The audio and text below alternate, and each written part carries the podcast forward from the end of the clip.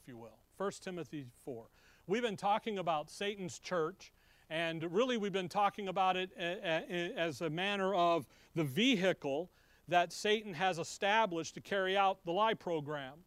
The lie program summed up in Romans 1, verse 25, as taking the truth of God and turning it into a lie, causing the creature to be worshiped more than the creator. And that's really the summation of it. That's really the ease of it, the simplicity of it. And we were talking about that. We, we, we're launching out of 1 Timothy 4 here. Uh, the, the, the command in verse 6 if thou put the brethren in remembrance of these things, thou shalt be a good minister of Jesus Christ, nourished up in the words of faith and of good doctrine whereunto thou hast attained. And the issue of reminding you of these things goes back up into verse 1 and 2 and 3. And the, the issue there that where the Spirit speaketh expressly in the latter times, some shall depart from the faith, giving heed to seducing spirits and doctrines of devils, speaking lies and hypocrisy, having their conscience seared with a hot iron, forbidding to marry, and commanding to abstain from meats, which God hath created to be received with thanksgiving of them, and here it is, which believe and know the truth. Verse 5 For it is sanctified by the word of God and prayer. And that issue there of the seducing spirits and the doctrines of devils, the vehicle that the adversary has developed, and he developed it in the very beginning and that vehicle in Scripture, it is, it's, it's called Baal worship. It's called the vain, the Lord calls it a vain religious system. Okay? And that issue of Baal worship, and we looked at it, we spent the first two studies identifying it and paying attention to what it looks like. It's a, it's a, it's a system that has a, it's involved with the city, so there's a political environment to it. There's a, it, it has uh, priests called fathers. They wear robes and long clothes, vestments they're called. They do all of, they have uh, ephod and a teraphim, so they've got the priestly clothes and they've got the little aids to worship and they got houses of graven image and they got all of this. They, they call each other father. You know, they love that marketplace banter and acknowledgement. And we saw all that and we looked at that. And it culminates in Revelation 17 with in the Antichrist and in the false prophet. And, and they as they sit there and they bring all that is worshiped under to one head. All everything that's worshiped is brought to a culmination. And we saw that. Last time we spent time looking at the issue of this being spiritually discerned. Okay? When you look at it just physically, not paying attention, this is why the world is caught in it. That's why Paul will use the word course of this world. Okay? The present evil world. When the world out there looks at it, they don't discern anything wrong. They don't see it. They don't get it. Why? Because this is spiritually discerned. If you're going to take the Word of God, in order for you to understand the Word of God, the verse there, he says at the end of verse 3 Thanksgiving of them which believe and know the truth. Believe and know. That means we're gonna, we know the truth about marriage. We know the truth about what we can eat. And what do we do? We know the truth and we believe it. It's sanctified by the Word of God, rightly divided. It's energized by prayer. That's what prayer does, energizes the bunny and gets it going. When, when you do that, then you can look out across the landscape and with some spiritual perception see what's happening. Now, the world doesn't have that because the only way that you can spiritually perceive anything is to have the Spirit of God. That's how He works. The Spirit of God, working with the Word of God, reveals it to you and I. Well, the world doesn't have that, but yet there they are. It's there. What I want to do this morning is continue in that and I want to catch some things here, uh, some terminology as we go. We talked last time that we are to, come, on, come back with me to Isaiah 14. Isaiah 14. We can know this and we can understand what's happening here. It's spiritually discerning, and we have the capability of knowing and understanding what the adversary is up to. And I, I, said it last time the real conspiracy, the real deep state, I, those are big words that get bantered around, okay? isn't the politicians, it's this guy, it's the adversary. Because what is he going to do? He's, we're going to read a verse here. He's going to weaken the nations. He's the guy pulling the strings. And as we move through this, eh, we need to start at A and go to Z. But A is like A1, A2, A3, A4. There's a whole bunch of stuff in the beginning, okay? So I'm to I'm trying to take a whole bunch of stuff in the beginning and just kind of simplify it down for us to, for the broad as we move forward. We need to be aware of, Paul tells us we're not to be ignorant of Satan and his devices. We're to understand this. So then, literally, when we look around the world and we see what's happening in this world, we are not overcome with fear. We're not overcome with, oh my goodness, what's going on? Uh, trepidation. We're not overcome. Rather, we can sit there and say, this is why this is happening. Because the adversary is in control. He's the prince, the power of the air. He's the one in charge right now. Isaiah 14, verse 12. In Isaiah 14, you have a prophetic picture of the end of, of Satan, the end of Lucifer, the end of the old dragon, the end of the crooked serpent, the end of it, as he is going to be taken and cast off into the lake of fire. So we are at the end of the thousand years, and we're right before the great white throne judgment, if you think about the timeline, where God has bound Satan for a thousand years. By the way, he does that so that man would understand. A man couldn't use the same excuse Eve did, which was the devil made me do it. It was, it's that way so man understands that their problem isn't the devil, their problem is sin. And sin is what's making them do what they do. You see those shootings, you see everything that's happening in our world today, in our society, in our culture. Oh my goodness.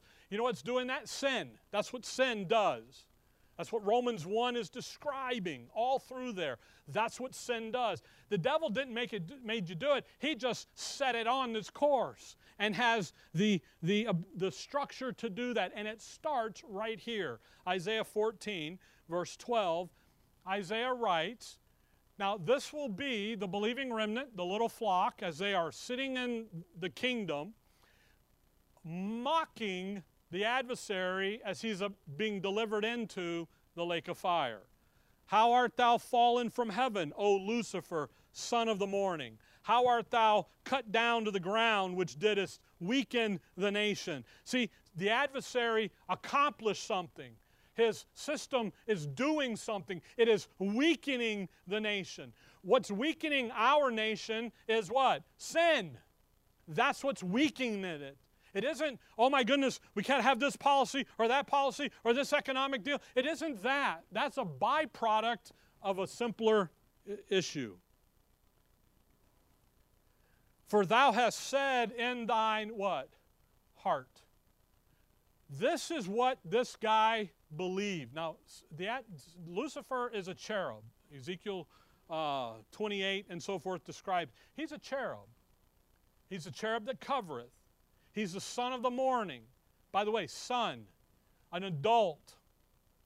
God wants adults running the creation. When God created Lucifer, He created him as a, an adult. Not as a child, but as an adult. And you know what an adult has? An adult has understanding, has some knowledge, has some wisdom. And as you read his description in Ezekiel 28 with all of the built in tapestry and pipe organs and all that stuff, his job was to lead creation in worship of the Godhead. That was his, and he would come up with different mechanisms to do it. One is music. That's why music is such an. You know that the international language of man is music? Have you ever heard uh, Latin music? Can't understand a word they say because I don't understand it. But man, I tell you what, you listen to it long enough, and what are you doing? You know, that's about all I know. Right? Well, what is it? It's an international thing. Do you know that you can play the national, our national anthem, and everyone in the building gets goosebumps from even the other countries? You know how you know that? Because when you listen to their national anthem, what do you get? goosebumps. Why? Because it's music. It's designed to interact with you. Where'd that come from? It comes from creation. That's how God intended music to be. That's why it's we're teaching ourselves in what? Psalms and hymns and spirit. It's a teachable moment. And the adversary, Lucifer, I should as Lucifer, okay, he's doing what? He's leading creation in worship of the Creator until something happens. He said something in his heart, verse 13.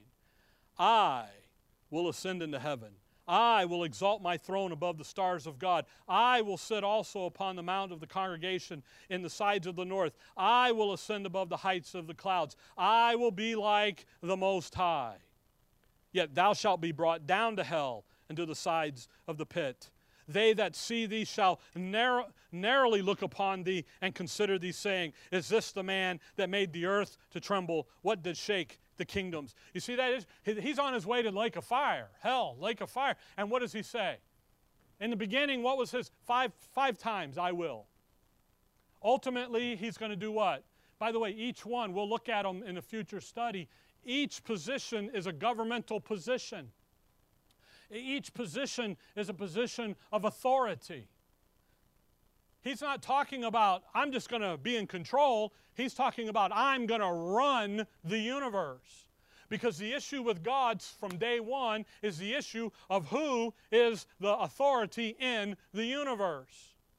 That's why the positions of rank and authority are going to be here. That's why in Ephesians 1, verse 9, when he talks about the will of the Father being made known and being revealed, in verse 10, out there in the future dispensation of the fullness of times, what is going to be gathered back together? All things. And then you go to Colossians 1, and you see these all things are principalities, powers, thrones, mights, dominions, all of that governmental structure out there. He's not talking about, I want to possess the trees and the ground and the, and the, the water. Boy, we saw an eagle. Ooh, man, that, that dude fishing.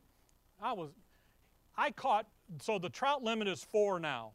I caught four little dudes. They were that big. I mean, they were little. I, they were little.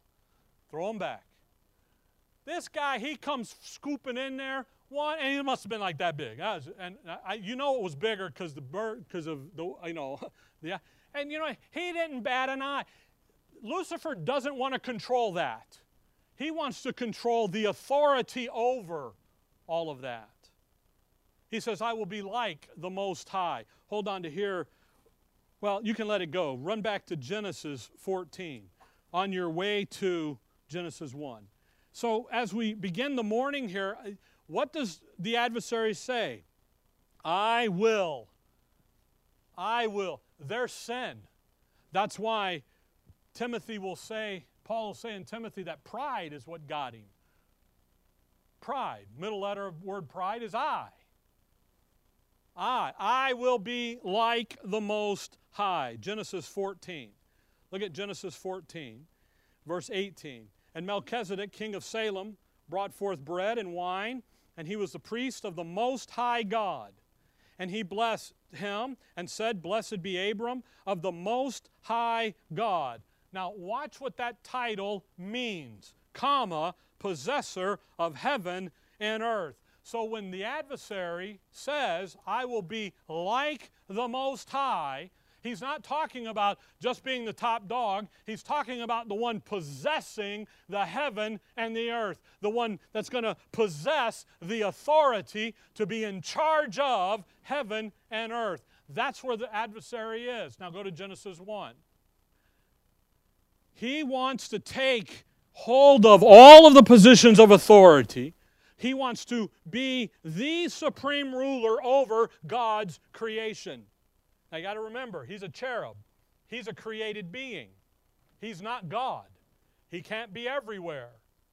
He's got to have minions, and that's that thing in where Paul in 2 Corinthians 11 talks about men and the issue of them appearing to be like the uh, uh, preachers of righteousness. I, I missed the word up now in my mind.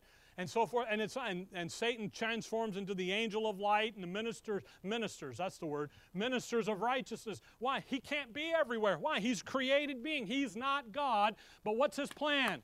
I will be like him. That's what he said in the beginning. By the way, at the end, you know what he says?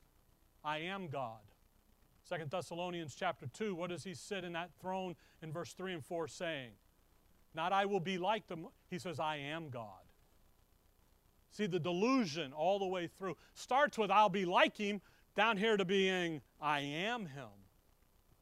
And that's the, the, the trickle. Now, Genesis 1 1. Watch this now. Now, think about what, what is Lucifer after?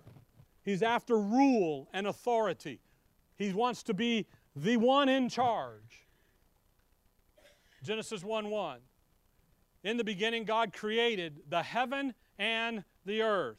Now, in the future studies, we'll run a bunch of verses on the creation thing there. And what does He create? He created government, He creates the universe, He creates the heaven and the earth. It's there, it's perfect. Come on, hold on to Genesis 1 and come to Psalms 95.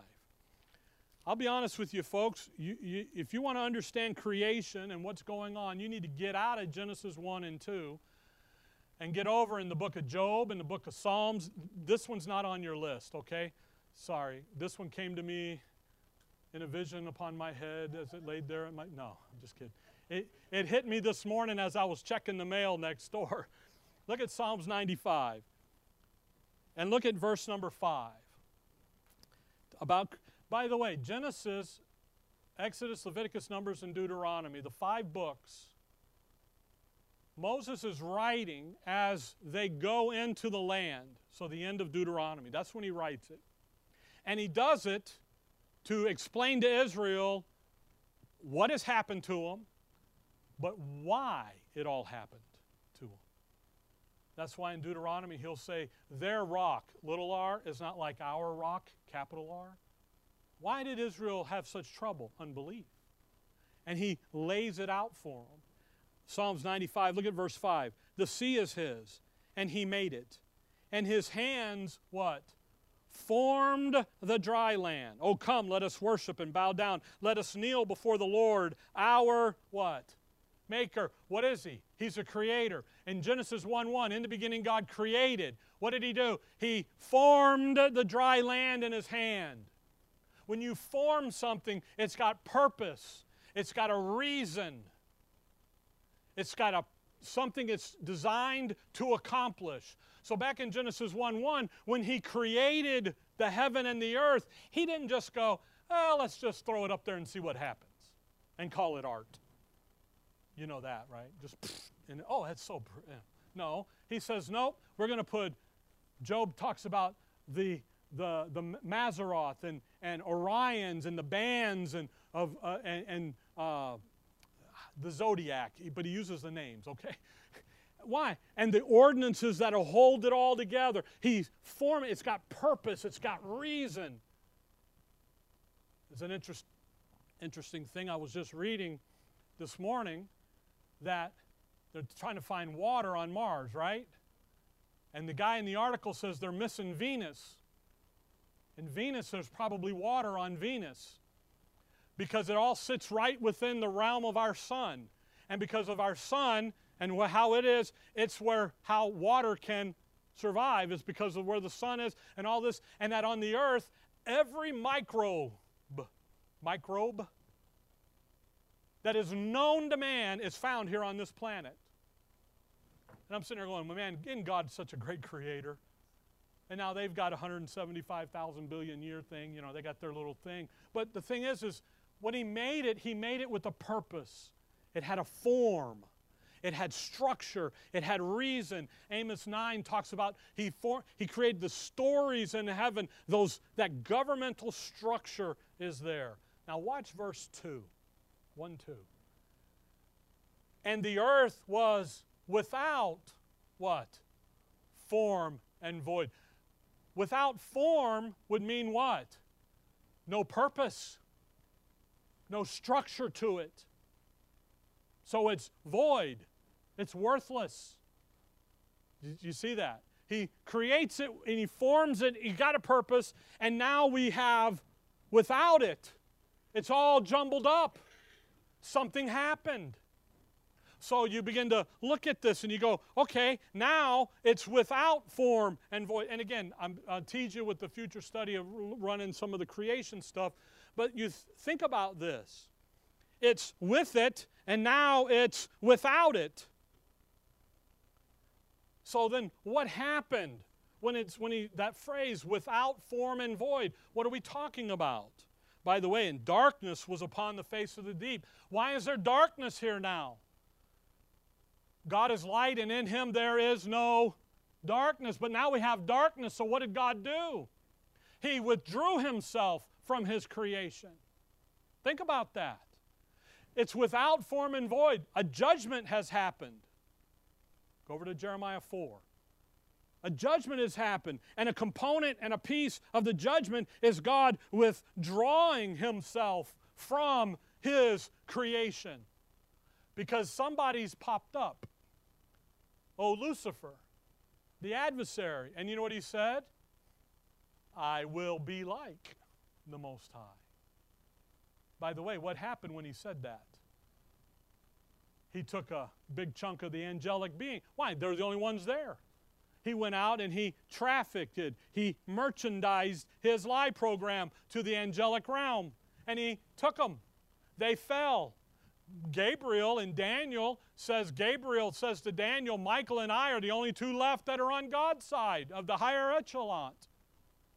By the way, you take the upper echelon of business, what happens to the lower ones? They usually just follow. So now you've got a fallen angelic realm and you've got an elect. And the moment, the thing that stopped that rebellion in the heavens out there was when God created, Matthew 25, when He created hell. He created hell for the devil and his angels. And that stops the rebellion, quells it. That's all happening in between 1 1 and 1 2 here. It's all happening here. By the way, the gap theory, everybody's got an idea. Have your idea, that's wonderful. That's fine. Just don't put any time on it. Because when you put time on it, that's when you begin to kind of look foolish. Because something does happen between 1 1 and 1 2. It's the fall of the adversary. Because you have creation perfect and without, with form and purpose, to now creation having no form and void. So something happened and dark the problem with the Gap series stuff that I hear and read and look at is people try to put time on it. You have no way of knowing.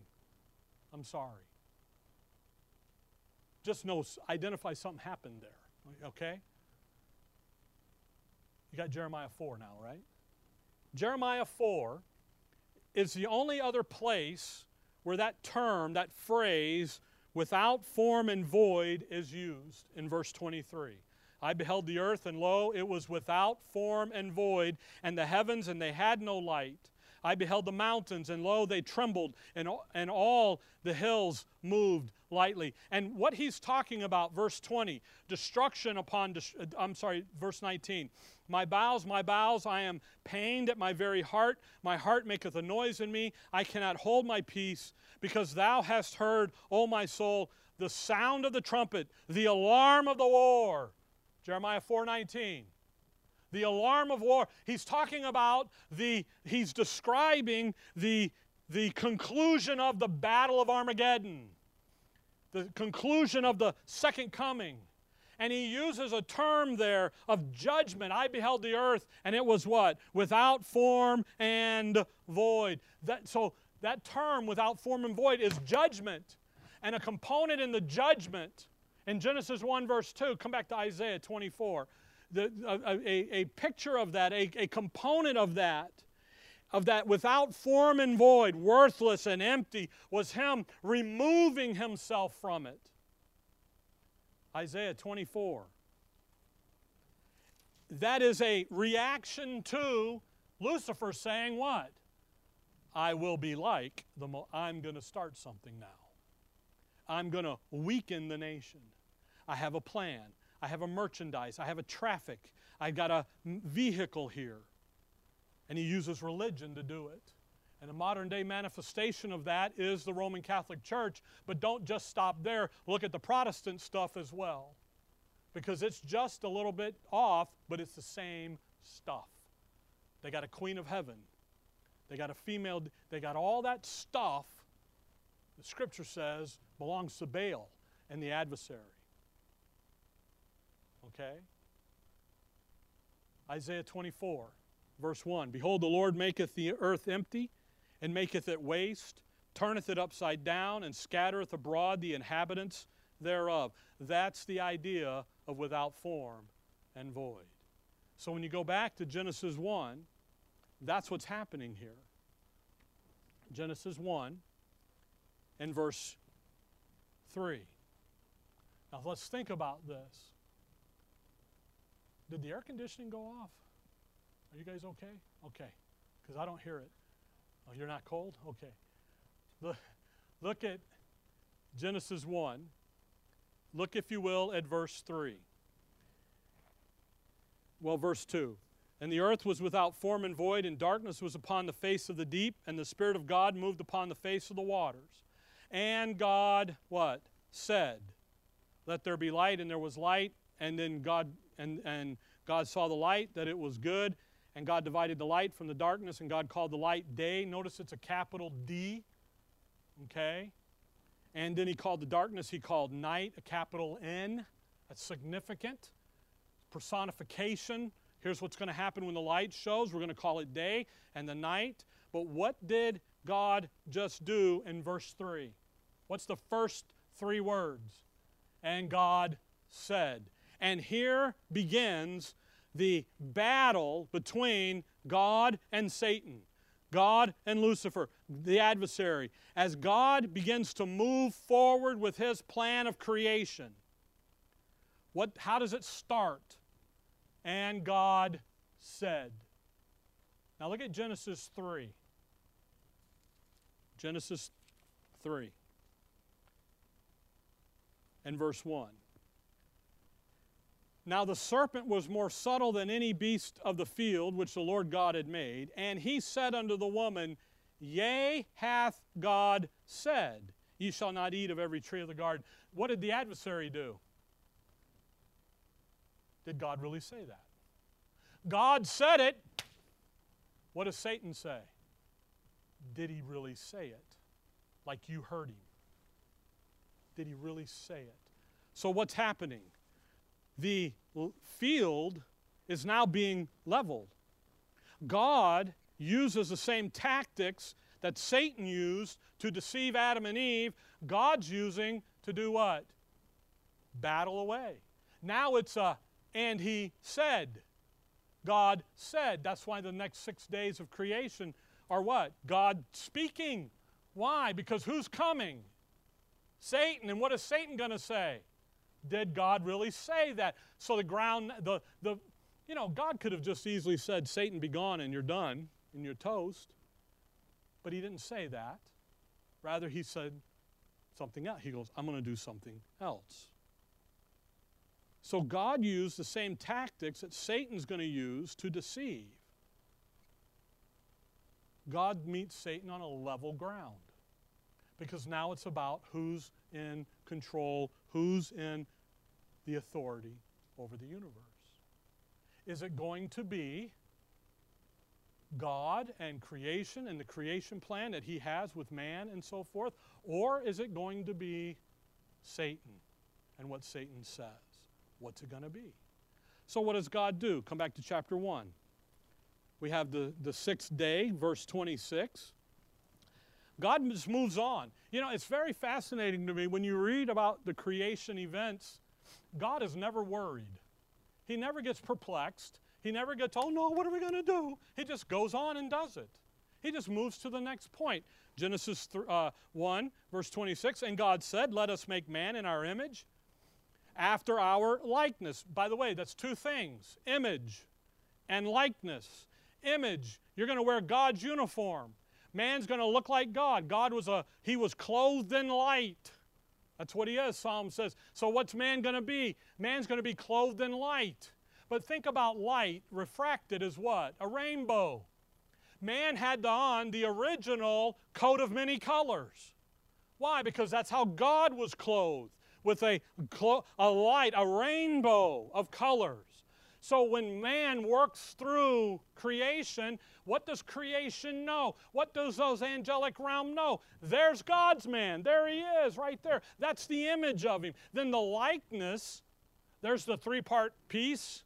there's all of the movement, the attitudes, and the, and the characteristics and so forth. But you can't miss what, what is God doing? God's saying, look, I'm going to put in there my guy because I have a plan for him. What's he going to do? And let them have dominion over. You see that issue of having dominion over? He's what's what man what is man going to be? He's going to be the king. He's going to rule and reign over the create the physical creation. And God says, Let him rule over it. Let him have dominion over the fish of the sea, and over the fowl of the air, and over the cattle, and over all the earth, and over every creeping thing that creepeth upon the earth. So God created man in his own image. In the image of God created he him. Male and female created he them. And God blessed them. And God said unto them, Be fruitful, and multiply, and replenish the earth. And what? Why does he have to say subdue it? Why does he have to say have dominion? There's an enemy in it now. There's an adversary in it. There's someone here who's saying, Did God really say that? I don't think he did. And man says, Should have said, Yes, he did, now buzz off. But man didn't say that. man said, No, I don't know, maybe, maybe not. Okay, George, here we go, you know.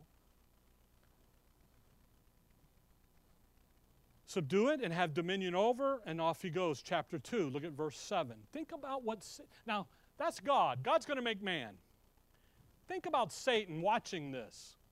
Because here's the adversary, he's watching this. God doesn't do this over behind closed doors.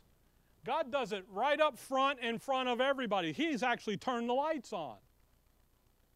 Watching. Watch what he does. And the Lord God, now, by the way, chapter 2, verse 4 to the end, happened back, or uh, happened, uh, actually, I should say, 2 to verse 8, 9 there, happened back in chapter 1, okay? All right? It's uh, 2 7 here. And the Lord God formed man of the dust of the ground and breathed into his nostrils the breath of life, and man became a living soul. Look at what he did. He made a dirt man. He made a mud man. He takes dirt, and what did he do? He formed man of the dust. What did he do? He took the dirt and he formed you. You know, you have a re- there's a reason why you have two legs, two arms, a head. You know, you're made this way. Why we're all made this way. There's a, he's got a purpose for it. He formed man.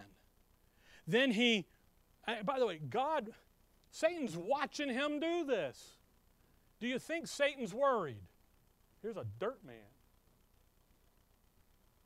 He breathed into his nostrils the breath of life. There's the spirit given to him. And that and man became a living soul. There's the, there's the three part. We studied this last uh, year or two ago, maybe now. And he, what, what Satan missed, what Satan miss? He missed that inner man issue. What Satan see? He sees the body. And you know what Satan says? I can take this guy Come over to Psalms 115. I, I got this. He, Satan literally, Psalms 115, literally watches God make a creature, man. He creates this guy out of dirt, out of mud. And he says, Man, you're going to run the earth. You're going to rule over the earth. You're going to have dominion over the earth. Do you think Satan's worried? Not at all. I can sneeze on this guy and he's gone. He's dirt. Psalms 115, verse 16. The heaven, even the heavens are the Lord's, but the earth hath he given to the children of men. Satan's, now what can Satan do? He can come and go. He's, he's flying all over the place. The angelic hell, they up and down, they're everywhere this guy's stuck on the earth.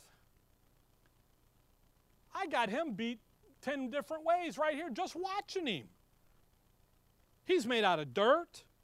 He belongs on the earth. He can't move up into the heavens. By the way, that would cause Satan to think that the heavens were what? Secure. No threat by man. Because man is stuck where? On the earth. God's first step in his reclamation program of the universe is to create a guy who's stuck in one realm. He can't move into the heaven, he's stuck on the earth. Satan's not worried. Go back there to Genesis 3. He ain't worried at all. He's of, of no, cons- no dramatic, oh my goodness, what am I going to do? So what does he do? He goes, I'll go see Adam and Eve. I'll go pay man a visit. Now, he's watched man. He's studied the man. Think about studying man. There's whole schools of, for that. You want the best history about human uh, viewpoint and thinking, you ought to read 1 Samuel, 2 Samuel, 1 Kings, and 2 Kings. You don't need a psychology degree. The old book lays out man's thinking like that. Satan sits there and goes, This guy, he took him an hour. It didn't take him days and months and years. He knew how to do this guy over in 60 seconds. That's even quicker than an hour. 3 1, what does he do? Yea, hath God said. He didn't come in and say, okay, I'm going to put this over here and we're going to rearrange your DNA and do all that. He didn't do that. He just said, what? Did God really say that? That's all he said. And the woman said, verse 2 unto the serpent, We may eat of the fruit of the trees of the garden, but of the fruit of the tree which is in the midst of the garden. Wait a second, God never said that tree was in the midst of the garden. Somebody's told her that. She didn't. You go back and read chapter 1, verse 20. Uh, I'm sorry, chapter 2, verse 16. And the Lord God commanded the man, saying, Of every tree of the garden thou mayest freely eat, but of the tree of the knowledge of good and evil thou shalt not eat of it, for in the day that thou eatest thereof thou shalt surely die. That's all he said to man. What did oh, oh Lucifer say? Did God really say that you couldn't eat of that tree in the midst of the garden? So Eve repeated it back to she repeated the lie right back. She didn't correct herself. She didn't say, by the way, Adam's standing there with her. He didn't even stop it. But of the fruit of the tree, verse 3, which is in the midst of the garden, God said, hath said, Ye shall not eat of it, neither shall ye touch it, lest ye die. He, she added touch. She added legalism into it. He's saying freely, there's grace. What she, all Lucifer did was say, Yea, hath God said. He's not inventing anything new. He just took the truth of God and shifted it one degree. That's all he did. And the serpent said unto the woman, Ye shall not surely die. For God doth know that in the day ye eat thereof, here, don't, boy, if you want to know the hidden meanings behind all, you want the decoder ring, you want the code to break the code, all this, you need to get on board because there's some things God doesn't want you to know. Then your eyes shall be opened, and you shall be as gods, knowing good and evil. And when the woman saw. See, the circumstance, she's made a decision based on an emotional response to what was placed in front of her. What'd she do? Well, she took a bite of the grape and she handed it over to Adam, and Adam took it. Verse 7 And the eyes of them both were opened, and they knew that they were naked. Isn't that interesting? He sold it to her. He merchandised his whole scheme. He made the lie look like the truth, and she took it. She gave it to Adam, and he took it. And they fall. And you know what they do instantly? They sewed fig leaves together uh, uh, and made themselves aprons. You know what they did? They instantly created religion. They instantly created exactly what Satan needed them to create so that his vehicle to take that lie is now being developed. Did it right there. Now the vehicle's in motion. Religion. All he did was take the truth and one little tick made it into a lie. And you, by the way, you know that if you look down there at verse 10 God's looking for Adam. He knows where Adam is. This is an issue of accountability. And he said, I heard thy voice in the garden, and I was afraid because I was naked and I hid myself. And he said, Who told thee that thou wast naked? They, they have podcasted in to the lie. Somebody told them that. Adam didn't understand what it was to be naked. Had no clue. They were naked and were not ashamed. Now they're what? Ashamed. They bought into the system. And in verse 7, Romans 5, verse 12, is now a reality. For by one man sin entered into the world. Satan fell. He had an I will plan. God's response was judgment. And because now there's an adversary in, an enemy in, Genesis 3, verse number 15, and I will put enmity between thee and the woman, and between thy seed and her seed. It shall bruise thy head, and thou shalt bruise his heel. Now there's going to be a conflict that's going to rage all the way down to the end, and it's going to be over the seed of a woman, right? Which goes to the seed of Abraham. That's why you got Genesis 12, Genesis 15, Genesis 17, Genesis 27, 28. We're not going to look at all those. I just gave them to you because that's where they're at, okay? And what's going to happen here? The, God's response create man, and through man now, we're going to reclaim from the enemy what the enemy took. You with me? Reclamation program, reconciliation of the world, pro, reconciliation of all things, Colossians says it. We're going to use man. You know what Satan did? Come on, give me your best shot because this guy ain't going to make it because I just took him with two little. Did, yea, hath God said. I didn't do nothing. I just said that. And look, watch him go. And God, and God says to Satan, okay, there's going to be a seed issue that's going to happen. And it's going to be the seed of a woman, which turns into the seed of Abraham, Genesis 12, which then moves to the issue of a son, not Ishmael, but Isaac, not Esau, but Jacob. Jacob has 12 boys, and we got the 12 tribes of Israel. And in the 12 tribes, the one tribe, Judah, is going to have where the Messiah is coming out of. And you know what he does? God literally tells Satan everything he's going to do. And you know what Satan does? He attacks. He attacks. He attacks. And he can never quite get it because there's always a believing element there. Exodus Moses comes in, they leave Egypt. Exodus 19 and verse 8, come over to Isaiah 49. I, actually get Exodus 19. The law is given here in Exodus 20.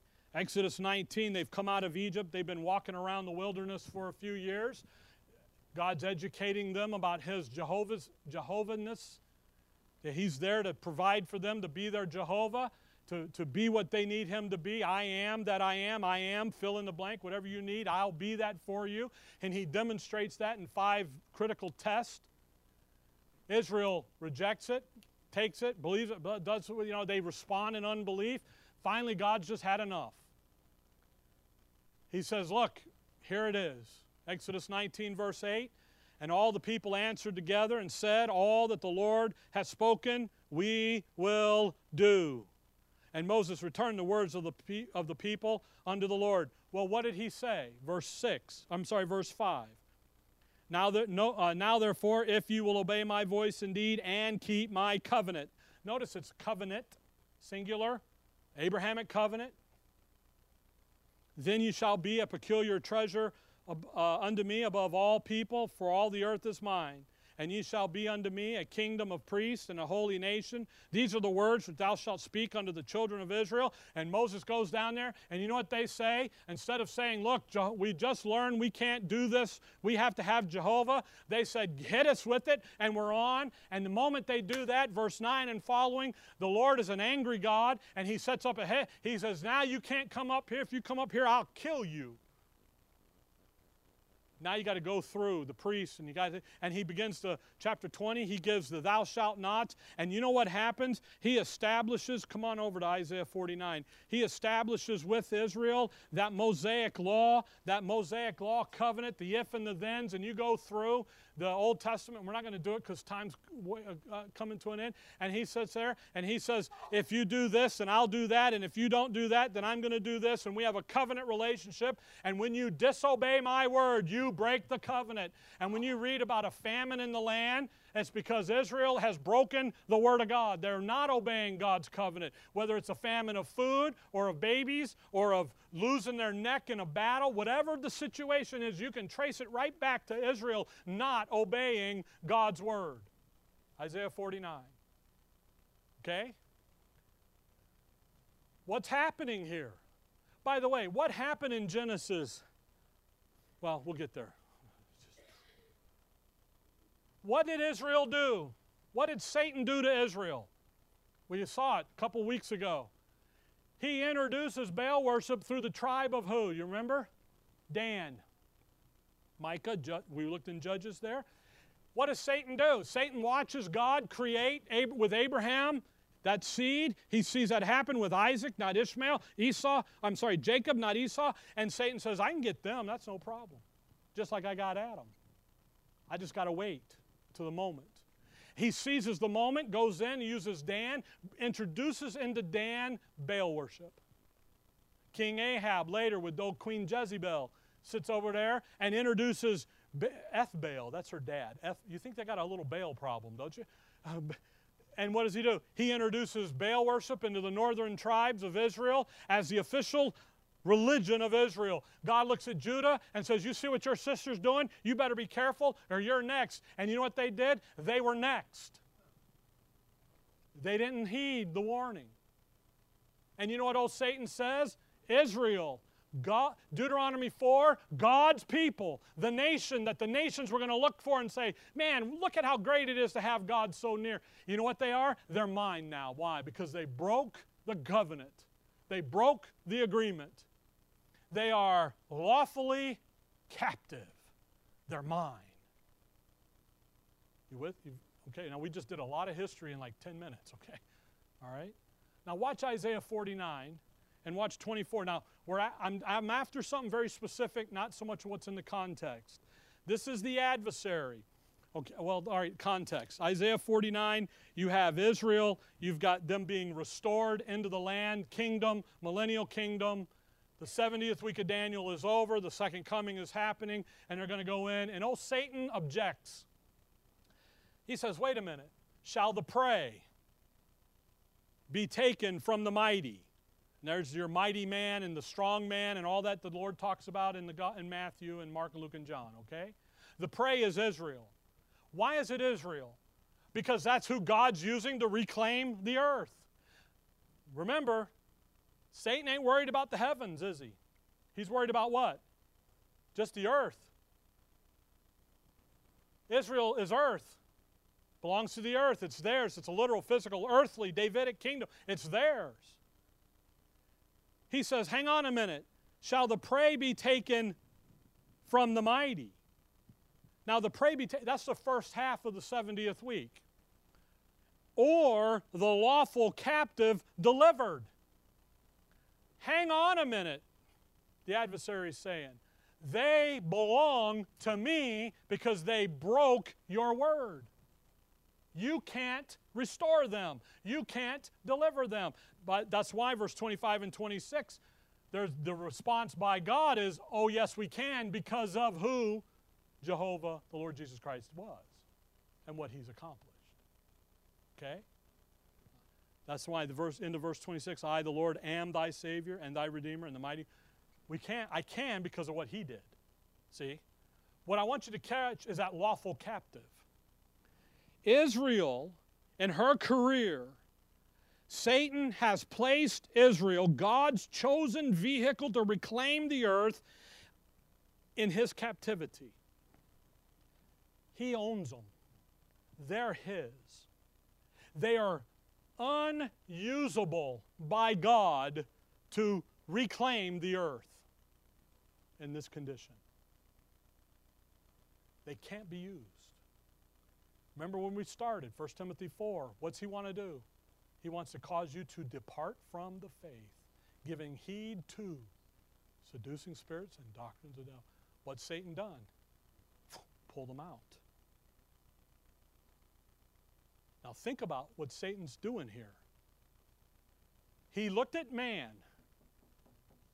Genesis 1 to 11. He didn't have to worry about. Man did for man what Satan said he would do as he put him on that road. And what did God do in Genesis 11? Romans 1, he gave them up. He turned the Gentiles loose on their own. And he turns to Israel, Genesis 12, right? What did he do with man? He let man be captive under Satan's grip. He turns to Israel. Now Israel is what? In Satan's grip. Follow? Now, come over to Ephesians 4. Israel. Satan looks at this, and you know what he says? I win. Because I got man, the Gentiles, under my dominion, and I've got Israel under my dominion. That's why um, Ephesians 4. That's why in Isaiah, uh, Matthew, Mark, and uh, Matthew and Luke there in the temptation of Christ, when he pulls him up and he shows him the kingdoms of the earth, the Lord doesn't say, "Wait a minute, Israel's mine." He's Israel's included in that. Why? Because he's got them. They're lawfully captive. They broke the covenant. Yet God had an answer, doesn't he? It's called Calvary but it's called what Calvary means. Now, I want to catch a phrase and then we'll be done. What did, what did the Lord do on the road to Damascus to Saul of Tarsus? He gave an answer, didn't he? As Saul of Tarsus, who was Paul? Who was he? Bad guy? Oh, yeah. I persecuted the church, the little flock, he was a bad guy. But as Paul the apostle, what was given to Paul? 1 Corinthians chapter 2 verse 7 that hidden wisdom of God. We looked at it last time. That if the princes of this world had known it, the hidden wisdom, they wouldn't have done what? Crucified the Lord of glory. Because what was given to Paul? That last step in Revelation about the seed of the woman and what was going to happen. So God had an answer. And you know what he did? He kept a secret. And that secret that he kept when he made it known, you know what Satan did? Uh oh, what did I do? Because instantly now, heaven and earth is in jeopardy. Through the fall of Israel, through the casting away of Israel, what is he able to do? Romans 11 15, reconcile the world. He can deal with all of it now without Israel being there, he can do. Paul uses a term, and we're going to catch this term and pick up on it next time. In, in, in Ephesians 4, verse 8, wherefore he saith, when he, and that's the Lord, ascended up on high, he led captivity captive and gave gifts unto men. Ephesians 4 8. Now, watch the parenthesis. No, uh, uh, well, verse 8. He led captivity what? Captive. He's going to take what is what Satan claims to be his. What's captive? What's captive? Man and Israel. And he's going to liberate it. That's leading captivity captive. POW, he took the POW camp and he moved it to his camp. He took the capti- captivity and he moves it. Now, watch the parenthesis. Now that he ascended, what is it but that he also descended first into the lower parts of the earth? He that descended is the same also that ascended up far above all heavens, and that he might fill all things. The parenthesis is the explanation of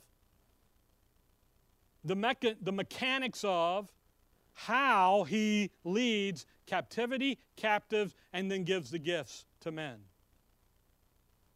And that issue about the captivity, captive, lawfully captive.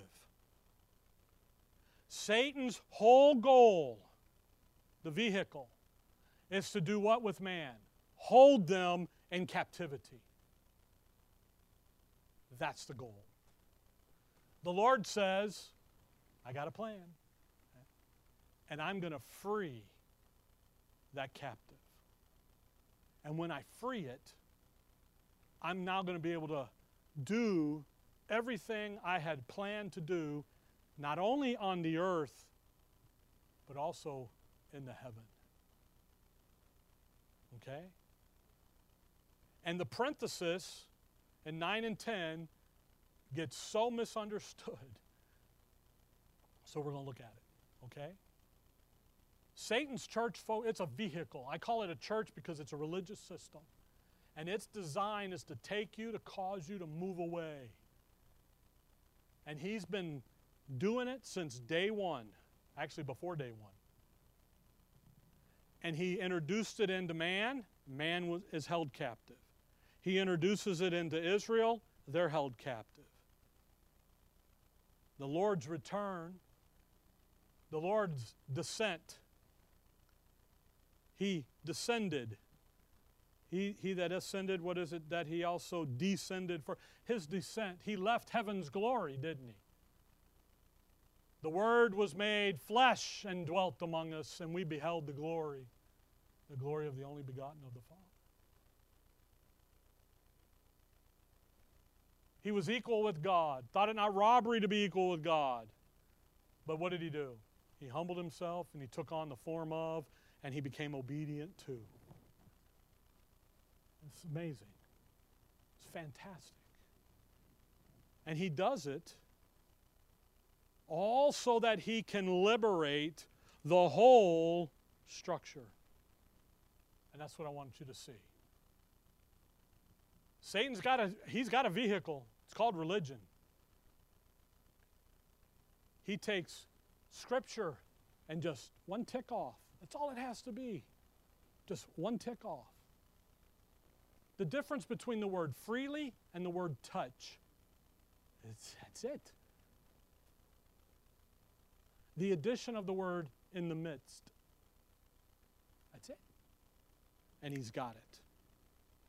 And he's got man. And you know what he does for you and I? He can never get us out of Christ. We're sealed into that position. But he can make you useless in life and having an impact in other people's lives for the benefit and the honor and the glory of God. Our darling Father, we thank you for the morning. We thank you for your word. We thank you for the, the look into your word, the scriptures here, the thinking that you have about all this. And Lord, I pray that it becomes our thinking and our mindset that as we look into these things and as we grasp them, that they would just be instructive to us and that they would help us as we move forward in time and in our lives and in the circumstances of our lives. In your name we pray. Amen. All right, let's stand.